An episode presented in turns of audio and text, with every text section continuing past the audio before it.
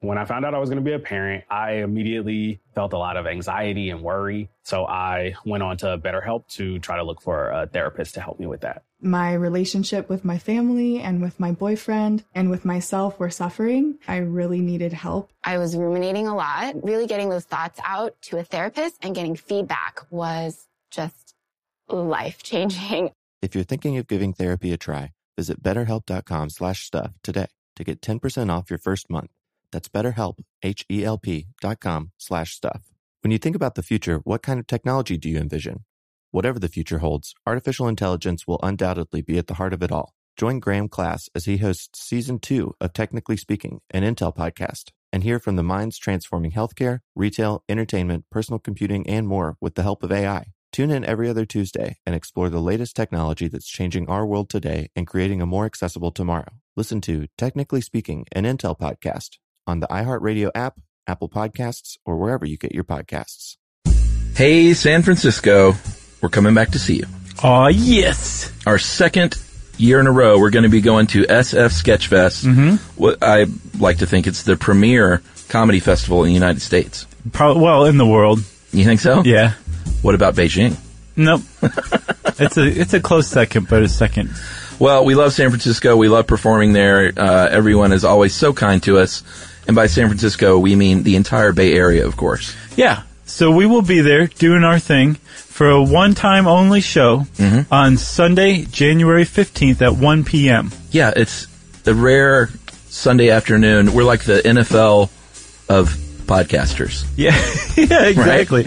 That's that's what I've always thought. So uh, all you have to do is go to the uh, SF Sketchfest site, look at the old calendar, and there are tons of great people performing. Oh yeah. So I suggest like just doubling down and getting tickets to all kinds of good shows. For sure. And hurry up and get tickets to ours because they've only been on sale for a week or so and they're already half sold out. That's right. So please hurry, San Francisco. Please hurry. Welcome to Stuff You Should Know from HowStuffWorks.com.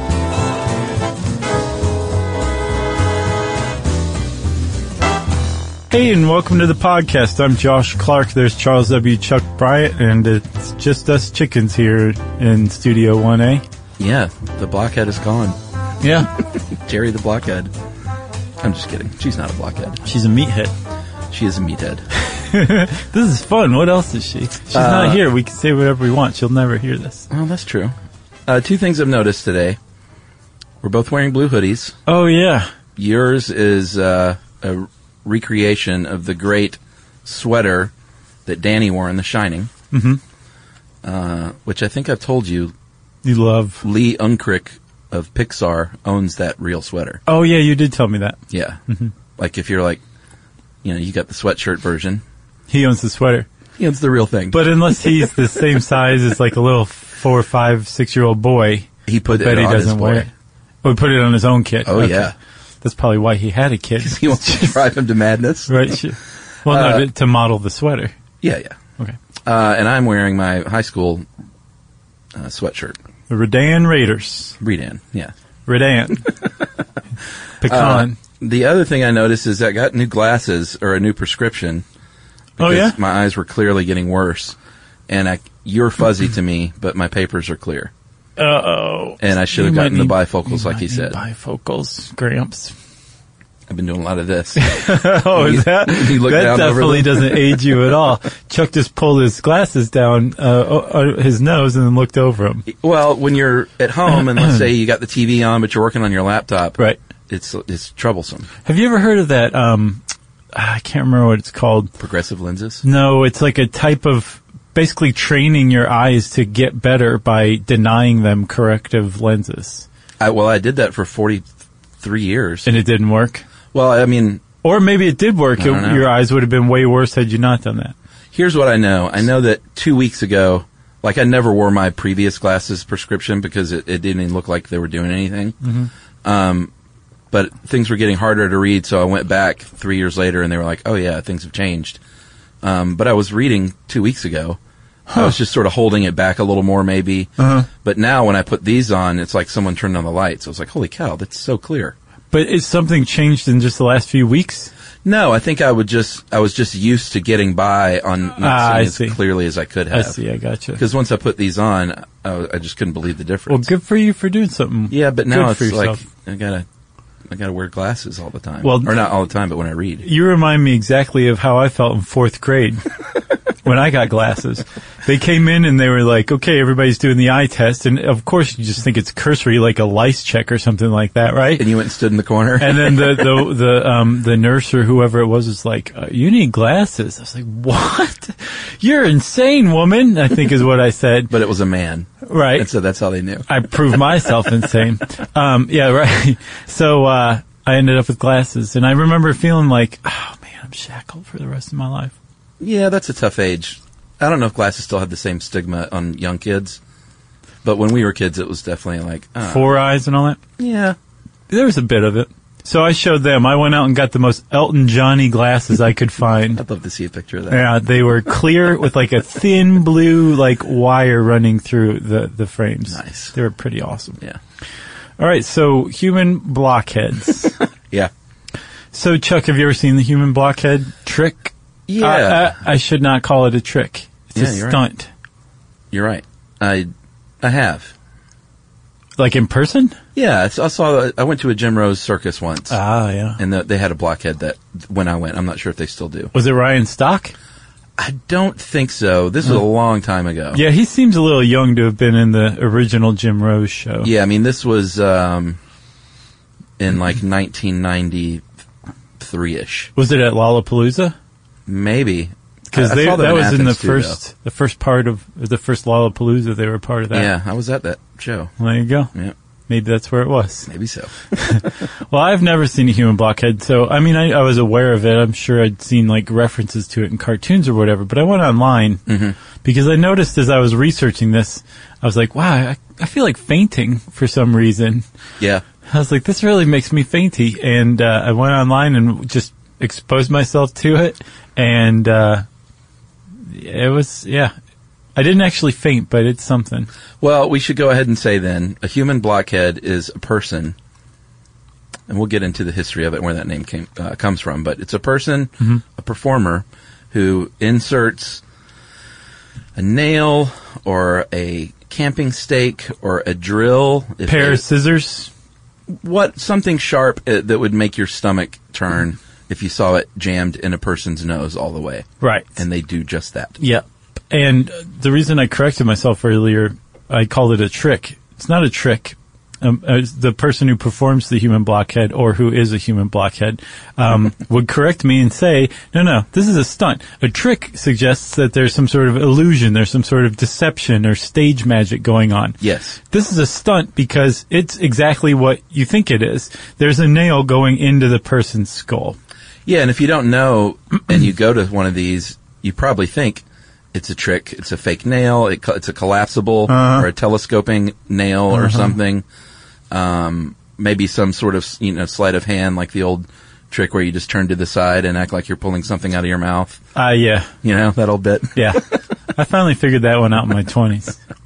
Uh, thanks to your glasses, probably. um, so it, to the uninitiated, it's uh, people probably leave these performances sometimes saying, "Well, you know, of course that wasn't real. There's no way." Right, it's true. Right, that's that's what you think, and the performers they they play on that. Right, it's part of the the whole thing. But Sure. it, it's actually legitimately the nail is not fake, and it it actually is going into the person's head. But the further misconception is that okay, if it is going into the person's head, that it's being driven into their skull, their bone, Right.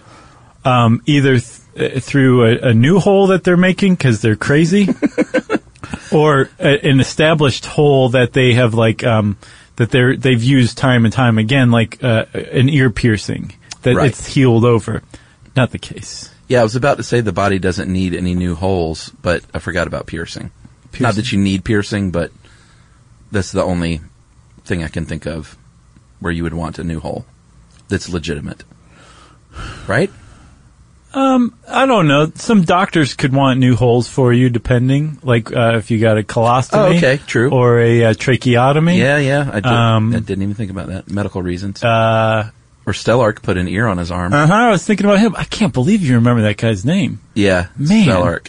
Wow. He, he was a. If you didn't listen years ago, we talked about him. He was a performance artist who put he molded and and grafted a Mm-hmm.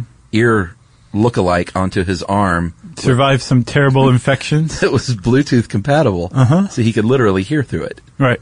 I mean, you know what I mean. He yeah. Not- it had, probably not literally hear through it, but it had like a Bluetooth mic in the ear, and then he had like a headphone Yeah. in his own ear, so yeah, he could hear what was going in the yeah, ear. with assistance of technology, he could hear through it. Well, he's a performance artist. What do you expect? But that technically wasn't a hole, though. No. It was just a fake ear on his arm. No, it was a real ear. Oh, was it a real ear? Uh huh. Whose was it? It was like a cloned ear grafted onto his arm. The government- It was basically the cutting edge of performance art at the time. yeah, I wonder what he's doing now. I gotta look that cat up. He's sitting around on people's couches going like, hey, remember that time I grafted an ear on my arm? That was pretty great, huh? And he says, "Hey, talk to the forearm." and they, they say, "Stellark, we never get tired of that joke." Right. So, should we talk about the history first, or the uh, Yeah, the- let's, the mechanism? Let's do history. I love this guy. well, by guy, I know who you're talking about because there can be only one, Mr. Melvin Burkhart, who passed away 15 years ago in 2001 at the age of 94 years old. Mm-hmm. He's born in Atlanta Yeah. uh, in 1907, grew up in New Orleans mainly, and uh, quit school at an early age and became a. Uh, well, he worked a couple of odd jobs. He worked for Western Union, but then found his calling as, as a sideshow performer, which we've covered Right. on the show, Yeah. along with other circus arts. Yeah. You, you got it for circus arts. I think just about every circus art one we've ever done is your pick. Was it? But man, we have an extensive library of circus arts. Yeah, sword swallowing, Lion taming. lion taming, Fire eating? Uh, fire eating.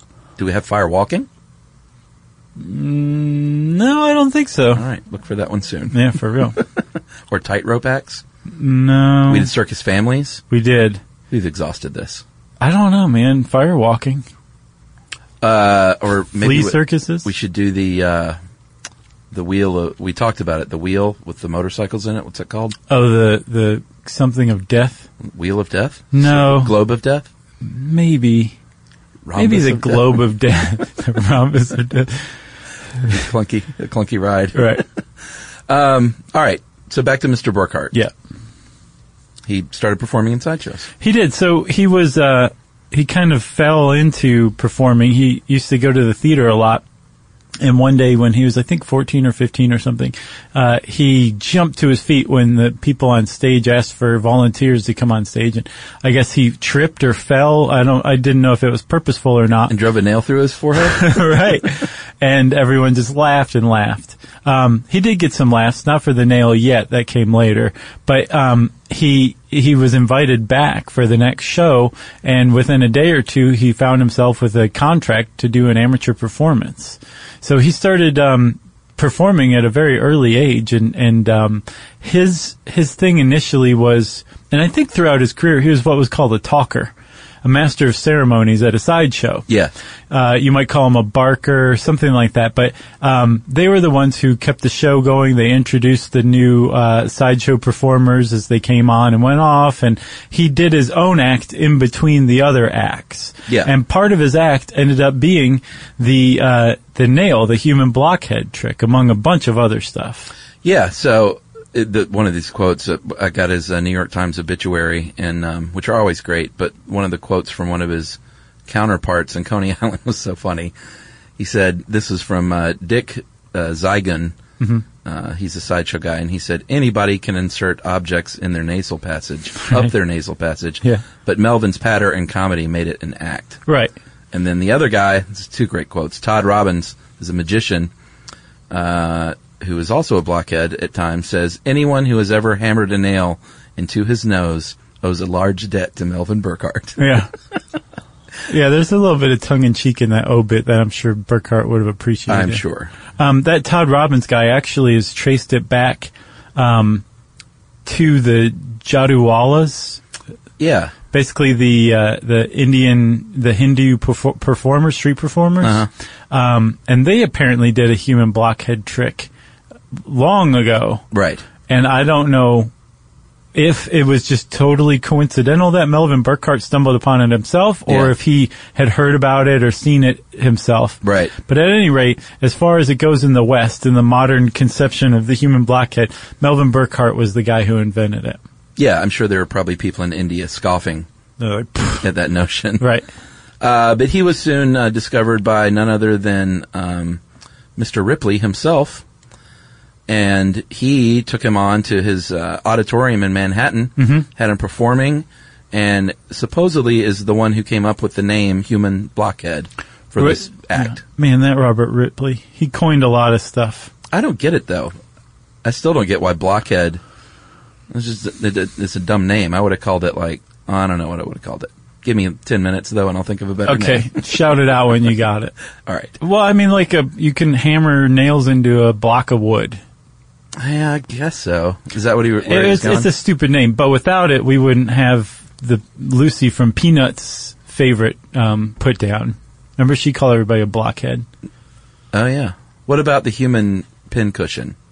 That's not quite right though. That's okay. It's actually a lot more accurate. But I think there are other human pincushions, aren't there? People who yeah that do the oh ne- yeah, needles yeah. through their That'd faces be, and stuff. That'd be very confusing. Yeah, you're right. I'm the pincushion. No, I'm the pincushion. You're a blockhead. so he uh, he actually ended up, and this is where this story ties into flea circuses actually. Uh, at Hubert's Museum on 42nd Street, which I believe is where the hecklers had their um, flea circus for decades. Yeah, and where the where it appeared uh, in Easy Rider. that's right. Yeah, That's right. Uh, boy, it's all coming together, isn't it? really is. Uh, and he was what was known as, um, like some people are, uh, w- you know, when we did our sideshow uh, podcast, a lot of people were born with physical deformities that they would.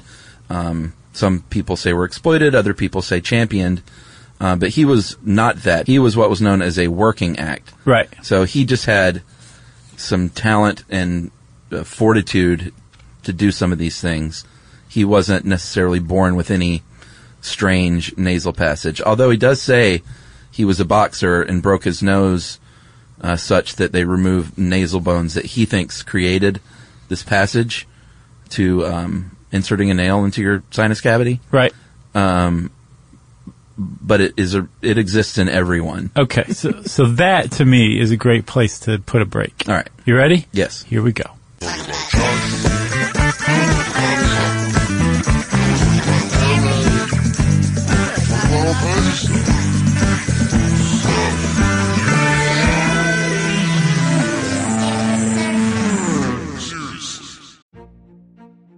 A new season of Bridgerton is here. And with it, a new season of Bridgerton, the official podcast. I'm your host, Gabrielle Collins, and this season, we are bringing fans even deeper into the ton. Colin Bridgerton has returned from his travels abroad. Is betrothal written in the stars for the eligible bachelor? Meanwhile, the ton is reverberating with speculation of who holds Lady Whistledown's pen. We're discussing it all. I sit down with Nicola Coughlin, Luke Newton, Shonda Rhimes, and more to offer an exclusive peek behind the scenes of each episode of the new season. Watch season three of the Shondaland series on Netflix. Then, fall in love all over again by listening to Bridgerton, the official podcast, on the iHeartRadio app, Apple Podcasts, or wherever you get your podcasts. Subscribe to catch a new episode every Thursday. As important as choosing the right destination when traveling is choosing the right travel partner.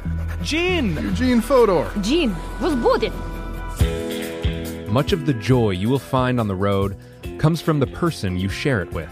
So you write the books, Jean, and Vlastar runs the business. I understand now. It is a wise man who marries a wiser woman. But be careful and choose your travel partner well, because the worst trips result when two partners have two different agendas. I'm not stupid, Gene. Something is going on and it's high time you tell me the truth. Freeze, Americano! Gene, run! So travel before it's too late. Your money will return, your time won't, and we're all too quickly approaching that final destination. Listen to Fodor's Guide to Espionage on the iHeartRadio app, Apple Podcasts, or wherever you get your podcasts. Learning stuff with Joshua and Charles. Stuff you should know. All right, Chuck, you made mention that um, Melvin Burkhart was a boxer, right? Yes, a pugilist. So apparently, uh, during his boxing career, he was getting some uh, bone that had been shattered in his face removed around his nose, around his nasal cavity. Yeah. And the story goes that he noticed that the doctors were having a really easy time sticking like a scalpel or uh, pincers or all sorts of little medical instruments in Rubber his chicken. nose. Yeah, rubber chicken. Henny Youngman was his doctor. Just look him up, everybody. Yeah. Uh, and he was like, well, geez, if these guys can put the stuff in my nose, I'll bet I could too. And if I combine it with my patter and comedy, Yeah. uh, I could really make a, a good show of this. And apparently that's where he was inspired to do the human blockhead trick. Yeah, he's like, I can make fifty dollars a week. So he had something like a dozen pieces of bone removed from his nasal cavity area, from his skull. For medical reasons. Right. Yeah. Be- from his boxing career. Yeah, yeah. Um, so he apparently had a larger than normal nasal cavity as a result. Okay, well that makes sense. But it's like what you said. Everybody has a hole in their face, and it can be exploited to do the human blockhead trick. Yeah, we have a lot of holes in our face. So let's talk about the holes in our face. All right. Sis. Um, Chuck just put his glasses on. to read. Well, I'm tired of looking over you and feeling like I'm seventy. So how do I look without, like, I gotta get a picture of this. How do you look when I'm looking at you through the glasses? Without the glasses. Well, you look great. how do I look with the glasses on? Not so great. Larger and fuzzy. So look at me over the, there you go.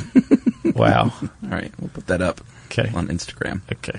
All right, the holes in our face. Um, let's talk about the skull. The skull, while it appears as if it's just one big solid bowling ball uh, with a face on the front of it, Right. um, it is not. It is 22 bones in all. And if you look, uh, if you've ever seen a human skull, uh, you can see this because they have sutures where it's joined together. It's a, it's a Yeah. big patchwork of of goodness, Right. Protective goodness. And for the most part, when you look at someone's face and you say, hey, high cheekbones, prominent chin, um, look at the size of those teeth and how pointy they are. That's crazy. These are, these are actually like features of either the bone themselves or the bone underneath the skin. That's your facial features, right? Right. But there is one very prominent exception to this rule, um, and that's your nose. Yeah. Your nose is not the result of a, a protrusion of bone with skin stretched over it. Most of your nose is made of cartilage, That's right. right? So there's actually very little bone involved in your skin, just on the bridge or with your nose, just on the bridge of the nose. That's right. Okay, so beneath the bridge of the nose, everybody, I want you to take your finger, Uh-huh. put it between your eyes, and then just press down. That's Ouch. the bridge of your nose. Not too hard, not that hard. Mm-hmm. Okay. and then just go slide, start to slide a little further down. Ow, ow. That is not bone any longer. That's cartilage. Yeah. And behind that cartilage, friends, there's a big old hole in the center of your face. Have you ever had your nose broken?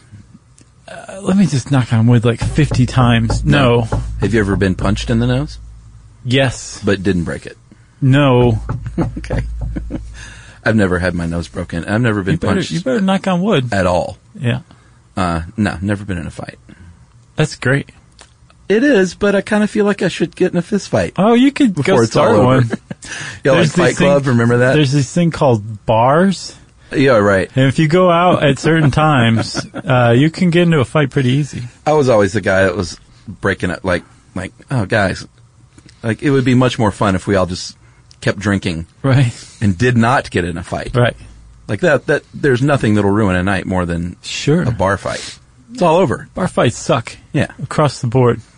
Plus, I never. I always had a very strong inclination to not get punched in the face. I think that's a sensible inclination. So uh, I was well, not really. You be- you know, you see how some people act, and some people, some dudes love to fight. Some ladies love to fight. You know, yeah, like they go out looking for it. sure. I don't know that that's to be admired or celebrated in any Oh, any no, way. it's the worst. Sure. Those people uh, like, I, I, I, when I lived in Arizona that short year, I'd picked up just you know f- friends at my restaurant, Mhm. and one of the friends of the dude that worked there was one of the most uncomfortable people to hang out with I've ever experienced. Oh, yeah? he was always looking to get in a fight Oh, yeah. everywhere we went, and it just What's up I with was that? so fraught with anxiety, you know, tons of anger inside, and Is it just stuff anger like though? that. Don't you wonder if stuff like that is hormonal? Like that guy's hormones are tuned a little, No. little out of. I bet you there's a lot of factors. Yeah. Hormones, upbringing, anger from childhood. Yeah. But uh, all I know is is that I was like, uh, uh, it felt like I was going to have a heart attack every time I was near this dude. Yeah. Because I was just waiting for the inevitable fist fight. Wouldn't it be neat if that guy listens? He doesn't listen. Is listening right now, knows who you're talking about, and has just started sobbing uncontrollably, like he's just had a breakthrough. That'd be great. Because you mentioned his childhood. And he's not listening. No, I can guarantee you that. So, um, oh yeah, the nose. Yeah, yeah. So cartilage, the nose is easy to break, is kind of where I was getting. Oh yeah. Uh, But because technically, you're the not cartilage- really breaking it Oh, really? because it's cartilage. I guess you can break cartilage. Don't listen to me.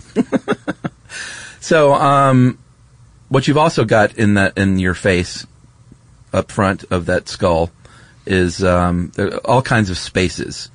Uh, it, there are these little hollow places called sinuses. Right. Uh, you got your eye sockets, of course, Mhm. uh, and then your the old reliable foramen magnum, which is where the brainstem ex- exits the skull. That really has nothing to do with this episode. It doesn't. This is just sort of a breakdown of what's going on in your face. Tracy's. Oh, by the way, this is a Tracy Wilson joint. Sure. Um, and she's just trying to prove her point that there's lots of holes in the skull. That's right. You the, the, the, the only holes that matter for a blockhead are the nostrils and I would say the nasal cavity. Right. And the nasal cavity is that hole in your skull, in the front of your skull where your nose goes. And um, it leads all the way back to your throat, actually. Yeah, which is very important actually for other acts that we'll talk about. Yeah. So the the area where it terminates at the throat is called the nasopharynx, and all of this is just wide open. Yeah. You, it, it- you can stick whatever you want in there. Um, Please don't. And you can do it without nailing, without hammering, without anything like that. You can just slide it in, right? Yeah. Physically speaking, we'll get into how all the reasons why that's very difficult, but just physiologically speaking, there's a big old hole in, in the front of your face. There's a, a lot of empty space behind it going all the way back to your throat. And so the human blockhead takes advantage of this, this, um, uh, this, these holes, Yeah. right? But it wouldn't be so great if you could just look at somebody and say, "Hey, that's well, that's great. You're just sliding a, a, a nail into a hole in an open passage. That doesn't do anything." The trick, the illusion, is based on the natural formation of our nose Yeah. and our nostrils, which appear to go upward. Yes. Which is not the case, actually. If you pull your nose back and look into a mirror, you see that the hole is behind them, not above them. Right. And that's the whole illusion. Yeah, like uh, you feel like when you blow your nose that m- snot is coming down from like the top of your head. Right. And that's not the case. No, it's coming from the back. That's right. It's the ceiling uh, is just about even with the top of the nose, right below your eyes. The ceiling of the nasal cavity, right? Yeah, not the ceiling of your your bedroom. That'd be weird. uh, and the floor of the nasal cavity is about level with what's known as the alar cartilage, A L A R. Yes. uh, which is where the nostrils are. Right. That's the, the bottom of your your nostrils. Yeah, so when you see, like you said, when you see the trick, the fact that it's not going up and it's just going straight in Uh-huh. makes people go, "Oh my god, what is going on?" He's driven this uh, nail right into his, the bone of his skull. That's what it looks like. That's right. And by the way, if you want a good a, a good view of what all this looks like, I stumbled upon a horrific photo of somebody whose nostrils, I guess they're this the uh, the cartilage that separates their nostrils into two. Yeah, there's got to be a name for that, right? It's gone, and it- the whole nose is the skin of the nose is being pulled back, so you can see the skull behind it. Uh huh. So if you want to, just type in alar cartilage in Google search, image search, and you will you'll be as unhappy as I am for having seen it. I was gonna go around there and look. Do you want to see it? Nah, it's pretty crazy. No, that's all right. Okay. I'll, I'll look it up later because I know I'll I want to. I'll be Okay. lying in bed tonight thinking of it. I'm not going to do it. I'm not doing it. Uh, so to finish up though on the cavity, it is not just a smooth straight thing either. They have um, there are these grooves called con- conchae, C O N C H A E. I'm Mhm. going to say conchae, conchae. Yeah. Um, on the walls, and they hold on to the moisture when you exhale, and that's going to keep everything nice and lubricated, which is what you want in there. Right. Uh, thanks to the mucous membrane that lines all these surfaces and keeps everything nice and I'm not going to say the M word, but nice and uh, Mm. Moist. yeah. Everybody hates that word, huh? Eh, not everyone, It's but not there a is great word. There's science behind it. Oh, okay. There, I, I can't remember. I posted an article from Mental Floss. Apparently, there's some science behind why people don't like that word. Nice. So when you're doing the human blockhead trick, I should change that. When you're when you're seeing a, a professional do the human blockhead trick, um, what they're doing is they're they're sliding the nail. Let's just stick with the nail. Sure. Mm-hmm. The nail into their nasal cavity. They want to usually hug the alar cartilage, the floor of their nasal cavity. Yeah. Try to avoid the conchae. Uh-huh. Isn't that what you decided that's pronounced? Yeah. And, and they're pushing it all the way back Uh-huh. into their nasopharynx, right? You've got about six, eight inches of space to deal with from Is it that much? um, From your nostril back to the nasopharynx, yeah. Wow.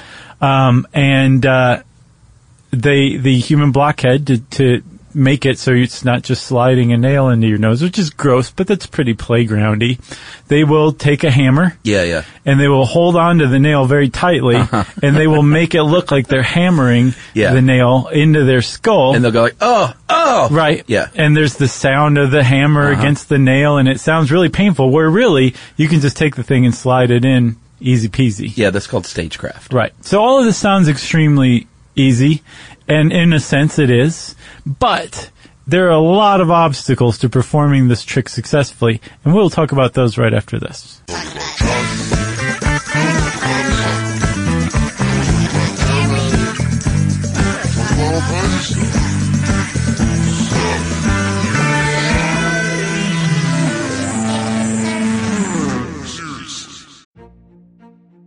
A new season of Bridgerton is here.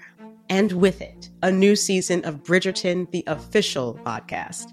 I'm your host, Gabrielle Collins, and this season, we are bringing fans even deeper into the ton. Colin Bridgerton has returned from his travels abroad. Is betrothal written in the stars for the eligible bachelor? Meanwhile, the ton is reverberating with speculation of who holds Lady Whistledown's pen. We're discussing it all. I sit down with Nicola Coughlin, Luke Newton, Shonda Rhimes, and more to offer an exclusive peek behind the scenes of each episode of the new season. Watch season three of the Shondaland series on Netflix. Then, fall in love all over again by listening to Bridgerton, the official podcast, on the iHeartRadio app, Apple Podcasts, or wherever you get your podcasts. Subscribe to catch a new episode every Thursday. As important as choosing the right destination when traveling is choosing the right travel partner. Gene! Eugene Fodor! Gene was booted! Much of the joy you will find on the road comes from the person you share it with. You hide the books, Jin, and Vlastar on the business. I understand now. Tis a wise man who marries a wiser woman. But be careful and choose your travel partner well, because the worst trips result when two partners have two different agendas. Get down! I'm not stupid, Gene. Something is going on, and it's high time you tell me the truth. Freeze, Americano! Gene, run! So travel before it's too late. Your money will return, your time won't, and we're all too quickly approaching that final destination. Listen to Fodor's Guide to Espionage on the iHeartRadio app, Apple Podcasts, or wherever you get your podcasts. Learning stuff with Joshua and Charles. Stuff you should know. So I don't think we should go any further without a serious COA message. Yeah. It seems obvious, but do not try to stick a nail in your nose because Josh and Chuck said it was possible. Yeah, that's really good, Chuck. Um, the human anatomy, the anatomy of a, of a face and a skull makes it possible. Mhm. we advise no one to ever try this, right? Unless you uh, want to get into the circus arts legitimately Mhm. and want to take the steps to like really learn how to do this. Right. And I've- I actually ran across the, this um, theory11.com forum Is it a where tutorial? a novice was asking how Uh-huh. to do this. And this guy named William Draven replied, and I thought he had a pretty good COA himself. He said, like, um, if you do want to do this, I in no way advocate um, learning from reading text on the internet Yeah. or even watching videos. Totally. Go find somebody who is a, who has successfully performed this trick numerous times Mm-hmm. Yeah. and then learn from them directly. Yes. Don't learn from Totally. guys like us. Don't learn from reading William Draven's comments on the internet. Yeah. Don't don't read it from anybody. Go find somebody who knows this trick you- and and learn it from them. Yeah. And where do you find that person? They're the guy in the corner of the bar with the nail in their nose. Sure. it's pretty easy. Right. Or they live in a town called Winter something in Florida. Um, and I did look. We keep saying dudes. I did try and find to see if there are any women out there who did this. I didn't find any, but I'm sure there. Sure. There, there are supposedly more than hundred human blockheads around the world. Um, Go Some- find one of them. I'm sure some uh, women do this. I'm sure It's just not a prominent Google search to type in, you know, woman blockhead. come up with a lot of Whoa, you come up with some misogynistic, weirdo uh, porn yeah. too. I'm sure. they also, I I think every single time I've ever said guys, I've I've meant it as a gender neutral word. Yeah, yeah, yeah. So, um, one thing Tracy points out is that all noses are different, uh, and sometimes to reach your nasal cavity, you might the lower edge of your nostril might be in the way. So, you know, sometimes it might just glide right in and you look the same, but sometimes it will like if you do it right, it'll you know your nose will stick up like you know like your snout will s- stick out like a pig, Right. Because the nail's holding it up. Sure. Other noses, it might just look normal, Right. Except for the fact that there's a nail through it. Um, a lot of people who do this, most people I should say who do it, practice initially with the Q-tip. That's probably smart, right? Yeah. Um, yeah, you want to practice with a Q-tip. And one reason why you want to practice with a Q-tip is number one, it's, I would guess it'd be harder to injure yourself with a Q-tip. I'm sh- although I'm sure it'd still be quite easy. Sure. Um, and then the Q-tips are kind of fuzzy. Oh yeah. And so one of the hardest things to overcome doing the human blockhead trick or stunt is overcoming the sneezing reflex. Yeah. That's the biggest one. I mean, there's all sorts of other problems. Like if you use something that's not clean, um, you set yourself up for sinus infection because you're sticking foreign objects back there around your sinuses. Yeah. Um, you can damage the very soft mucous membranes and tissue that are around that line your nose and nasal cavity and your sinuses and your nasopharynx. Yeah.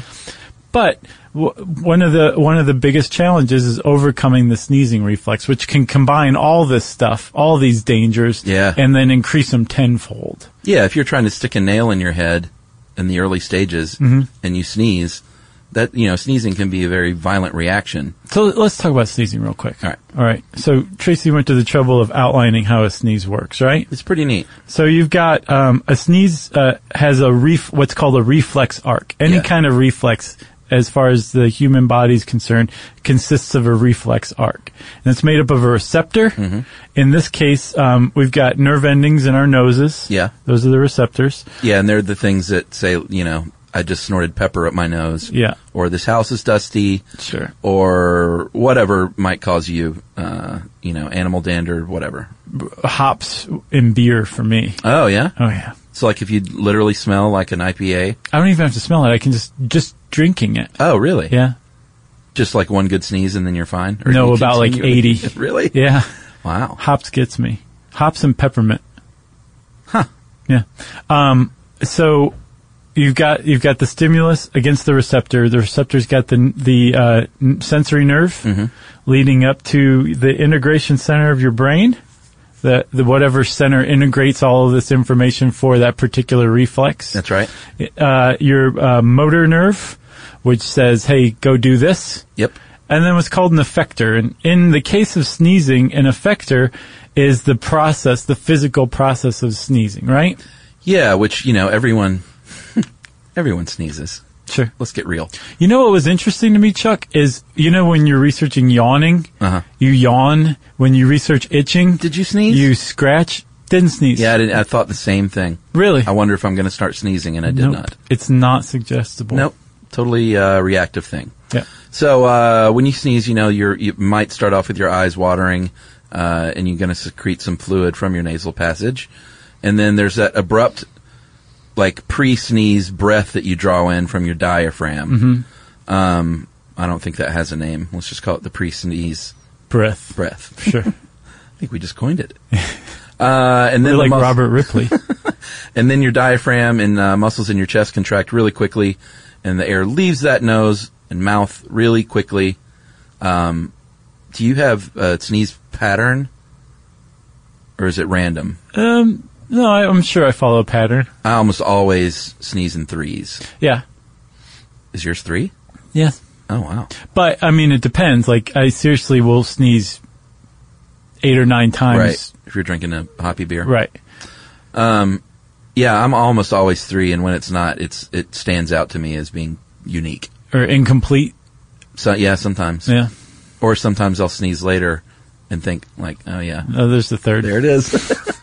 which is silly. It's like celebrity deaths. I, I wonder about. I meant to look that up though. I wonder if there's any science to that sneezing pattern. Sure, there's there's science to everything. That's true. Science and magic.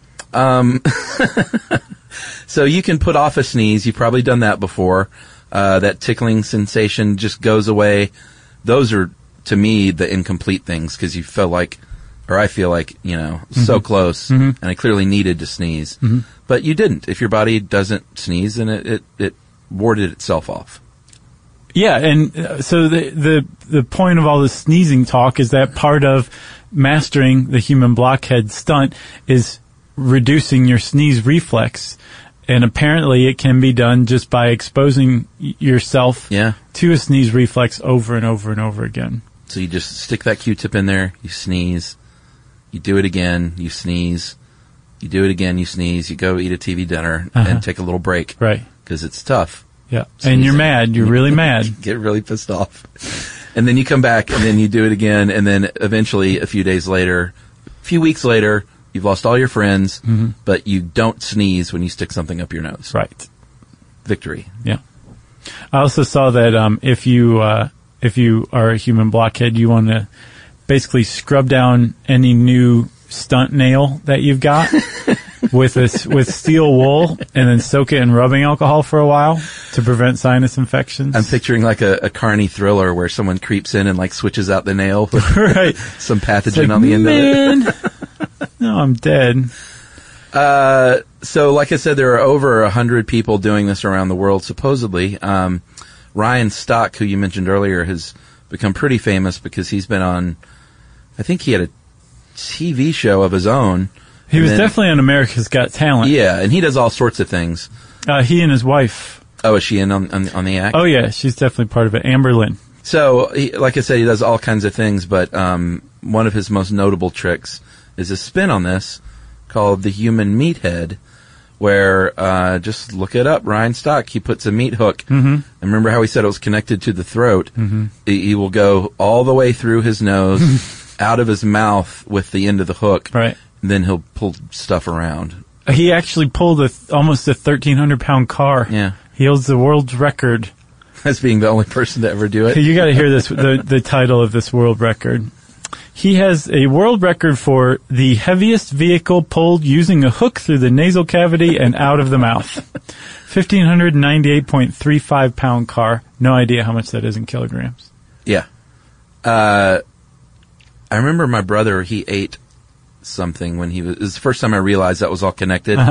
he laughed a lot when eating hamburger and coughed hamburger through his nose. Or milk through the nose when you made your friend laugh. That Yeah. was always. That's a classic bit. Man, you just were triumphant the rest of the day. Oh, yeah. I actually um, have found if I'm jogging, like I always chew gum, and Uh-huh. I like break the gum slowly into small pieces, and I eventually like eat it or whatever. Really? But if there's like a, a few moments where like there, there's a small piece of gum separated from the rest of the gum, and I've noticed every once in a while I don't know what sets it off, but I'll just snot it out, like it'll Really? shoot up my throat and then psh, out my nose. And this happened more than once. Yes. I don't, you're either not jogging right, you're not chewing gum right. Right. There's something, there's a breakdown. Yeah, I don't think you're supposed to do that. It's true. Weird. Yeah. Does it hurt? No, it's just surprising every time. Are you sure it's the gum? What, what do you mean? Oh yeah, Not no, a booger or it's like something? pieces of brain. Did you ever hear about the woman who had like a runny nose for 20 years and she finally went to the doctor and they're like, that's cerebrospinal fluid. your my brain is God. leaking out of your nose. Was she okay? I guess. I mean, she lived with it for decades. That's crazy. hmm Oh. Um, and there's this other guy that I want to mention too. Uh, the faith healer, Oh yeah. John of God, and uh, this made me want to do. I'd love to do a show on faith healing, period, and a show on psychic surgery. Mm-hmm. Okay. Like those are definitely on the list now. Um, but he is a famous uh, Brazilian faith healer who, um, I mean, he's he's big. Like if he's he's way more famous than I thought he was Uh-huh. because I hadn't heard of him. Okay. but he's big time, and um, he does these. He has a couple of kind of operations, uh, one visible and one invisible. And one of the visible ones is he sticks forceps up the nose of people, and to supposedly heal them of certain things. Mhm. And apparently, he was exposed by the great James Randy, um, the amazing Randy, who we talked about, the, Yeah. the, the great legendary skeptic. Old sourpuss. Is that his name? That's what I call him. Did you ever see the documentary? No, I haven't yet. It's really good. There's a great documentary called um, "An Honest Liar" Mhm. about the amazing Randy. He's just so interesting. But he, he, I think ABC or CBS or someone got him involved. Yeah, ABC TV to expose uh, John of God, and he said, "Well, for sure, one of the things. I mean, he's exposed psychic surgeons before, Right. But he said this forceps up the nose thing is nothing more than the blockhead trick, Sure. uh, and that's all he's doing. Right. Fraud. We'll do a human, uh, or no, a psychic surgery one for sure. That sounds pretty interesting. I remember seeing that when I was a kid. I thought it was like s- the real deal. That apparently Andy Kaufman like went to Yeah. a psychic surgeon and then figured out the scam. So sad. So says Milos Forman at least. Yeah. He's like, oh, chicken's in the hand. I see it. Yep. Uh, you got anything else? Uh, I do not. Uh, if you want to know more about human blockheads, you can type those words in the search bar at howstuffworks.com. You can search human blockhead online. There's at least one good Melvin Burkhart performance on YouTube. Don't forget to look up Alar Cartilage. Um, no. Ryan Stock. And also shout out to um, Zen Arts LA for their article on uh, blockheads. That was helpful as well. Since I said all that, it's time, friends, for listener mail. So, Chuck, I guess this is the last one of the year. Yeah. Yeah, we should say before we do mail, um, Happy New Year, everybody. Yeah, be safe. We want to see everyone in 2017. And um, we kind of said it in the Christmas episode, but thanks for everything over the years. Yeah, for real. Uh, it means a lot to us, and uh, we we just can't wait to get things going again. And by your calendar, just a couple of days. By your Earth calendar. yeah. And uh, also, on a personal note, happy birthday to my darling wife, Yumi. Happy birthday, Yumi. Okay, well, it's time for listener mail, huh? Uh, I'm going to call this uh, banning advertising to kids. We heard from a Okay. lot of people on this. It's a hot topic. Uh, hey guys, live in Northern Virginia. Just listened to your show on advertising for children. Want to relay an ex- uh, relay an experience we had with our 18 then 18 month old daughter. Uh, we were on vacation with her in Florida. Had a day with nothing on our to do list, so we decided to take a drive to Walt Disney World. We also found a bag full of cash in our glove compartment. My husband was uh, was hesitant about going because of her young age and the fact that she had zero exposure to Disney at this point. I persuaded him by saying she would enjoy the parade, seeing the characters, even if she didn't know who they were. The literally only television she had ever seen at that point was educational programming on PBS Kids, and that was even minimal. So as we turned onto the road, trying to make our way to the Magic Kingdom, there was a water tower in the distance, uh, decorated like uh, Mickey Mouse, ears and all. And my daughter immediately shouted, "Look, it's Mickey Mouse!" um, but they're like, yeah. How do you know that? Uh, my husband and I were both completely surprised. Uh, we could not believe that our daughter had been indoctrinated into recognizing that brand at only 18 months, um, especially since we hadn't taught her that. Uh, most likely, she was shown a toy or a book at daycare. Uh, it is not that we were against that, Disney or anything, obviously, because we were taking her there. It's just very shocking to see your young child parrot that information. It could, this is, could also be evidence of reincarnation. Well, at least what if it was like a billboard and she's like, it, "Look, it's Newt Gingrich." that would be cause for alarm. Uh, I know this advertising is everywhere and it's nearly impossible to avoid. I just hope uh, we can eventually teach her to not be fooled and use critical thinking to make decisions rather than her emotions. Nice. Uh, thanks for all you do to make my long commute so much more enjoyable. That is from Stacy, and she says my daughter now is nearly five and gets annoyed by commercials, so she pauses television until she can fast forward through them all. One point for technology. Nice. Well, thanks a lot, Stacy. We appreciate that. It's a cool story. Hope you guys had a good time at Disney World. Um, and uh, that's it, right? Yep. Well, if you want to get in touch with us like uh, Stacy did, you can tweet to us at uh, Josh Um Clark or SYSK Podcast. You can hang out with Chuck on Facebook.com slash Charles W. Chuck Bryant uh, or Facebook.com slash Stuff You Should Know. Send us an email to StuffPodcast at HowStuffWorks.com.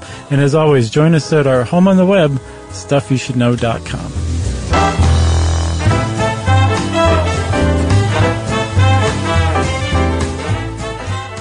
For more on this and thousands of other topics, visit HowStuffWorks.com.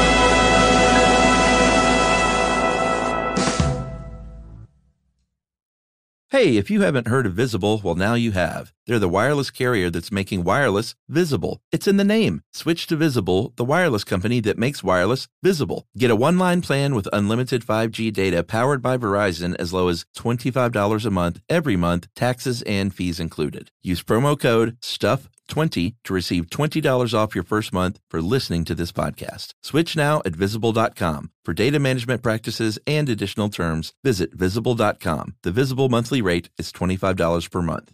In Puerto Rico, there's adventure around every corner and natural treasures waiting to be explored, like El Yunque, the only tropical rainforest in the U.S. Get swept away by natural beauty and come away with unique stories that could only be experienced in Puerto Rico and that remind you why you travel in the first place. Visits end, but stories last forever. You don't become a part of the island, it becomes a part of you. No passport required for U.S. citizens and permanent residents. Learn more and plan your trip at discoverpuertorico.com.